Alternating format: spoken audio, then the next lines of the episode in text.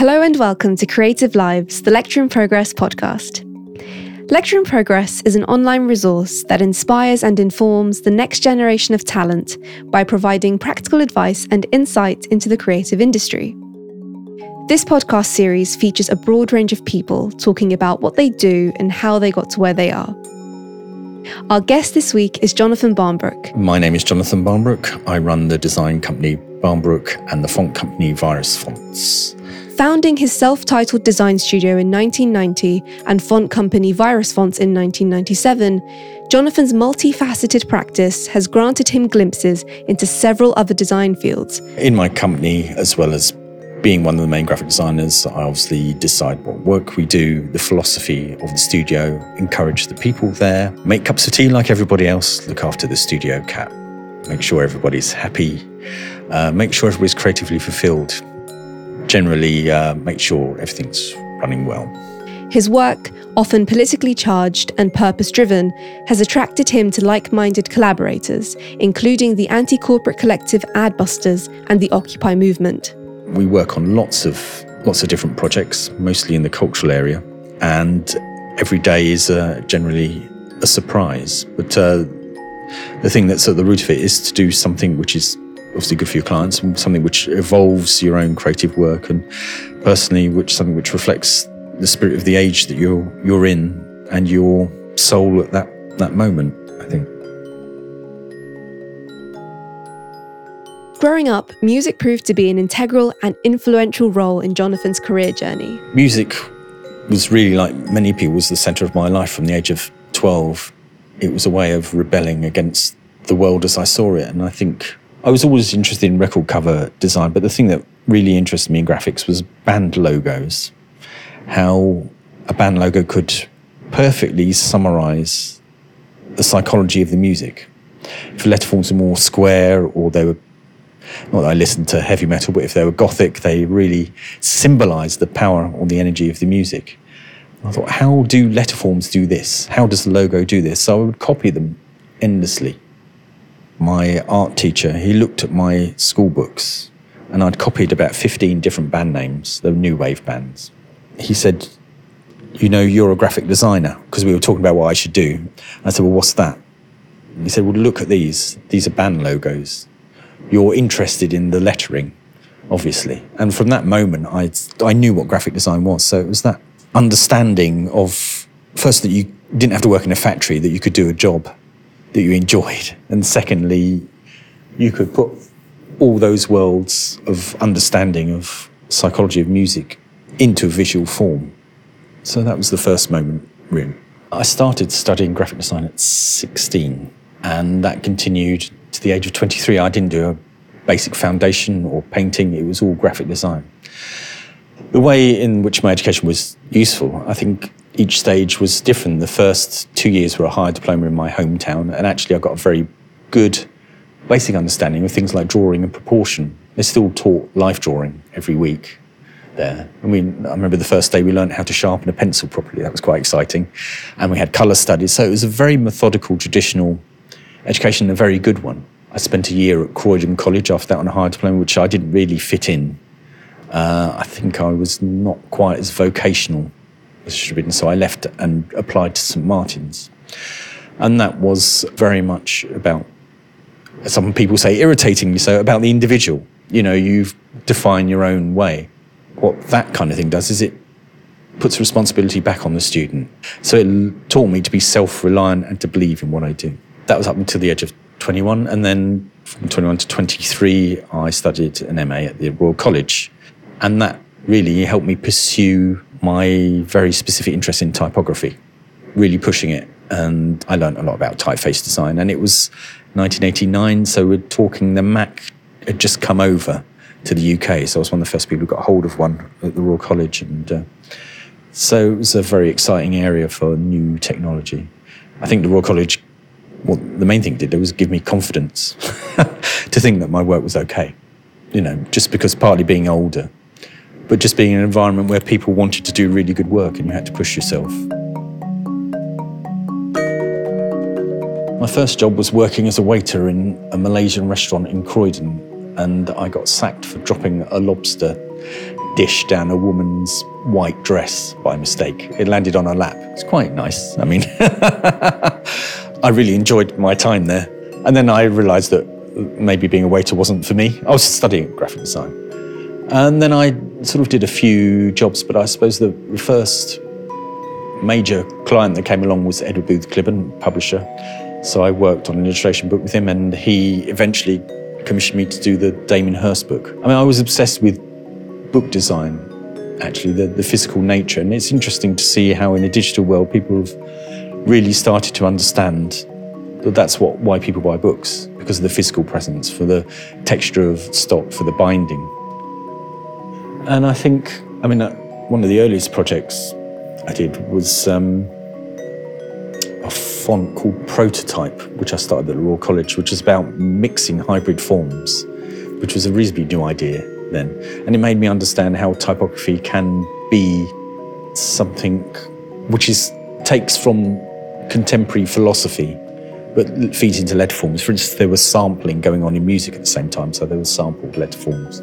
And there was this philosophy of postmodernism had just come in, of, destroying uh, the medium of modernism through decoration. And these all influenced the fonts. And it really set me on a, a path of understanding that to be a good designer, you have to bring everything into it. You can't just look at other design. You have to understand philosophy. You have to understand architecture. You have to read. You have to appreciate music. Uh, you have to be interested in politics. That all feeds into design. So that was the first project, uh, I believe, where I did that. When I started out, I found clients very simply by looking at work that I wanted to do and contacting the people I was inspired by. That doesn't mean to say necessarily that they were in my area. I wrote to musicians, publishers, people I really wanted to work for. And I think the, the worst thing you can do is self censor, think, oh, that person won't contact me or they won't be interested. You should really just go for it. If you're thinking of getting a job, it is a slightly different matter. But again, the, the thing about really pinpointing who you contact is very, very important. If you send out a letter that says, Dear Sir or Madam, I'm good at Photoshop and Illustrator and I like snowboarding and here's my portfolio, it doesn't mean anything to anybody. You know, people are um, very busy, they have a life to lead. Why should they spend their time contacting someone who hasn't given them any reason to contact them? Much better to talk about uh, why you like their work, to get their name to address them personally and to just show genuine passion and interest in the area that they are in. You'll find it as a much more successful approach. The, the biggest lesson I learned when I was getting work is that the first job is the hardest. Not hardest in terms of completing, but the first job is the hardest to get.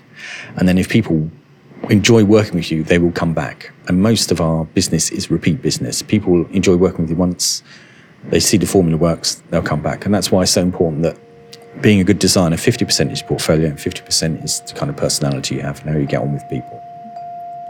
As something of an icon in the field of graphic design, Jonathan is renowned, among many other things, for his long standing collaboration with the late David Bowie. With, with Bowie, he'd seen a book I'd done with Damien Hirst, and it was to work on a book with his wife, Iman.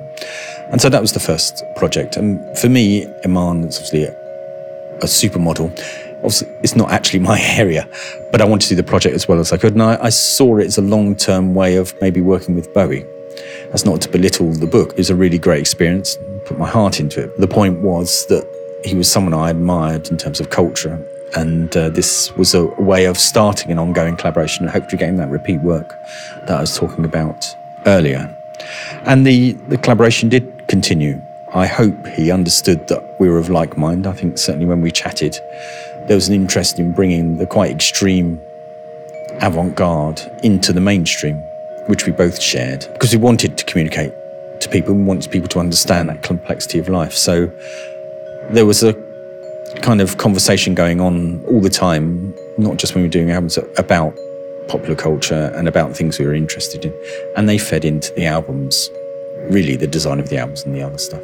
I think also that he he worked with people he trusted, and I, I hope I was one of the people he trusted. You know, that thing of repeat business is too a corporate word for it, but that repeat of the experience of it creating something else was, uh, I hope, a positive thing for him.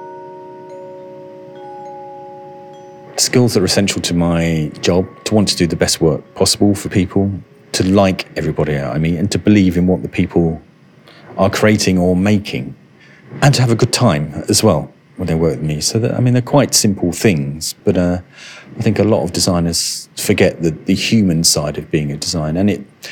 As you get on in your design career and as you run more of a company, then the design becomes less, then the dealing with the human beings becomes much more. So it's quite critical actually that you you do know those and they, they can't really be taught at college that's the thing you, you either have to learn them through experience or you just have to be born a nice person there are so many challenges the, the first one of course is to i suppose as you get older you your priorities change in life from not just your work but to your family those kind of things but to keep focus on doing good work and to be excited by doing good work.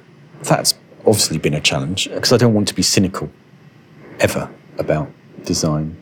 Because I think, you know, there are a lot of people who think it's a pure commodity and a lot of designers who think it's a pure commodity. Of course, of course there is the financial side. You get paid for work. But I do want to believe, firstly, in the good of human beings, secondly, in the possibility of good design to do positive things, whether it's an exhibition where you change people's lives for a little in some way, or whether it's a placard at a demonstration where you've added your voice. They're all positive ways of using design. The advice I'd give to someone who's looking to do something similar to what I do, I, being a graphic designer, first, make sure you want to do it. I find a few people study graphic design because they're frightened that they won't make any money as an artist. And really, firstly, it's just as difficult to make money, even though it, it may seem more like a job. And second, later on in life, you'll be saying, why didn't I become an artist? And feeling frustrated. So just go for what you want to do is the first thing. Second, with graphic design, you have to live it if you want to do it, if you're sure about it. It has to be 24 hours a day. You can't just go home and do something else. Everything is up for interpretation in graphic design.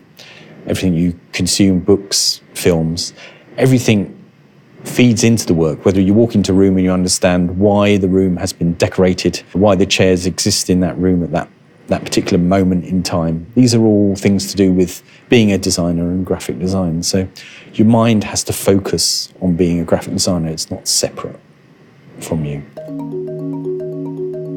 Now, I mean, I've I've talked a lot about various bits of advice. The one thing I would say is that when I left college, I just didn't think too much. And ignorance especially ignorance of youth, let's say, or just general ignorance can be a good thing in your career. Just don't worry about it because something will happen. You can't control the way people think about you. You can't control how a job will come to you. All you can be is passionate and do your thing and not think, say, five years ahead, what financial situation. Just think next week, what's going to be happening. And that actually can be very much enough. This episode of Creative Lives was brought to you by Lecture in Progress. It was presented by me, Marianne Hanoun, and the guest was Jonathan Barnbrook. The editor was Ivor Manley. Lecture in Progress is made possible with the support of a number of brand patrons. They include Us2, GF Smith, Squarespace, and the Paul Smith Foundation. For more information, check out lectureinprogress.com.